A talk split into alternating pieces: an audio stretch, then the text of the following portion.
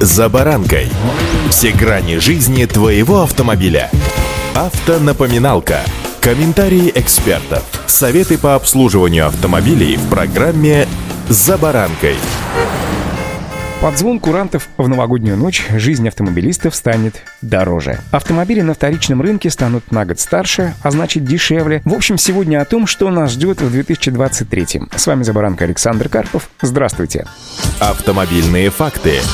Итак, с 1 января появятся новые госпошлины для водителей за внесение изменений в конструкцию и перевозку опасных грузов. Поправки, как я вам уже рассказывал, были приняты еще летом нынешнего года, а теперь же подошел срок их вступления в силу. Изменения коснутся достаточно немалого количества автомобилистов. Из советов дня: время даром не тратьте, неделя только началась, еще можно кипу бумаг оформить в этом уходящем году. До конца года еще будут действовать нынешние условия на оформление документов. С 1 января придется заплатить 1000 рублей за выдачу разрешения на изменение конструкции транспортного средства. Раньше такое разрешение можно было получить абсолютно бесплатно. Документ придется получать при доработке автомобиля деталями, не предусмотренными изготовителем. Например, это может быть установка газобаллонного оборудования или замена галогеновых фар ксеноновыми. Одновременно повысится госпошлина за выдачу свидетельства о соответствии транспортного средства требованиям безопасности после процедуры тюнинга. Стоимость поднимется с 800 до 1500 рублей. Такое свидетельство нужно будет получить в том случае, если автомобиль изготовлен самостоятельно, изменено заводское оснащение отечественного автомобиля или планируется ввоз иномарки через границу. Еще одна новая пошлина появится за выдачу свидетельства о допуске транспортного средства к перевозке опасных грузов, в том числе взамен потерянного или истекшего по сроку годности. Стоимость его будет равна 1500 рублей, а за продление срока действия данного документа 1000 рублей. Необходимость в получении подобных документов возникает, как правило, у участников коммерческого оборота, перевозящих ядовитые, взрывчатые, радиоактивные и тому подобные грузы. Я уже вам напоминал, что практически любое переоборудование машины необходимо регистрировать в ГИБДД.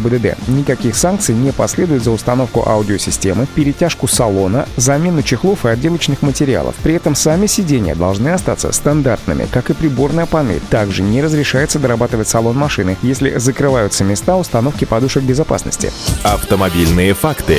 Кроме того, если на руле отсутствует подушка безопасности, то руль можно без проблем заменить. Внесение изменений в конструкцию это считаться не будет. Кроме того, без получения отдельного разрешения можно установить еще дефлекторы на капот и боковые окна, а также брызговики и сертифицированный багажник на крыше. Допустимо еще регулировать дорожный просвет, если это не влияет на безопасность, а также вносить изменения в программное обеспечение автомобиля, если блок не дополняется новыми элементами. Из положительного. Несколько последних лет МВД и Российский союз автостраховщиков пытаются наладить сотрудничество в части обмена данными о незастрахованных водителях и начать фиксировать машины без ОСАГО с помощью камеры. И в очередной раз нам грозились этим в грядущем 2023-м. Каждая из сторон говорила о полной готовности со своей стороны. Москва даже перешла на тестирование данной автоматической системы этого вида нарушений. Однако такой вид контроля до сих пор в масштабах страны так и не заработал. Источники с обеих сторон при объединении баз данных по ОСАГО и зарегистрированных автомобилей отмечают, что существует очень большое количество несостыковок. Из-за множества неточности риск того, что штрафы за отсутствие полисов будут приходить на машины, которые имеют все-таки ОСАГО, очень велик. На такие риски в МВД пойти пока не готовы. Поэтому в лучшем случае работу над базой будут просто продолжать, но о запуске ее в грядущем, то есть в 2023 году, речи пока не идет. Удачи! За баранкой!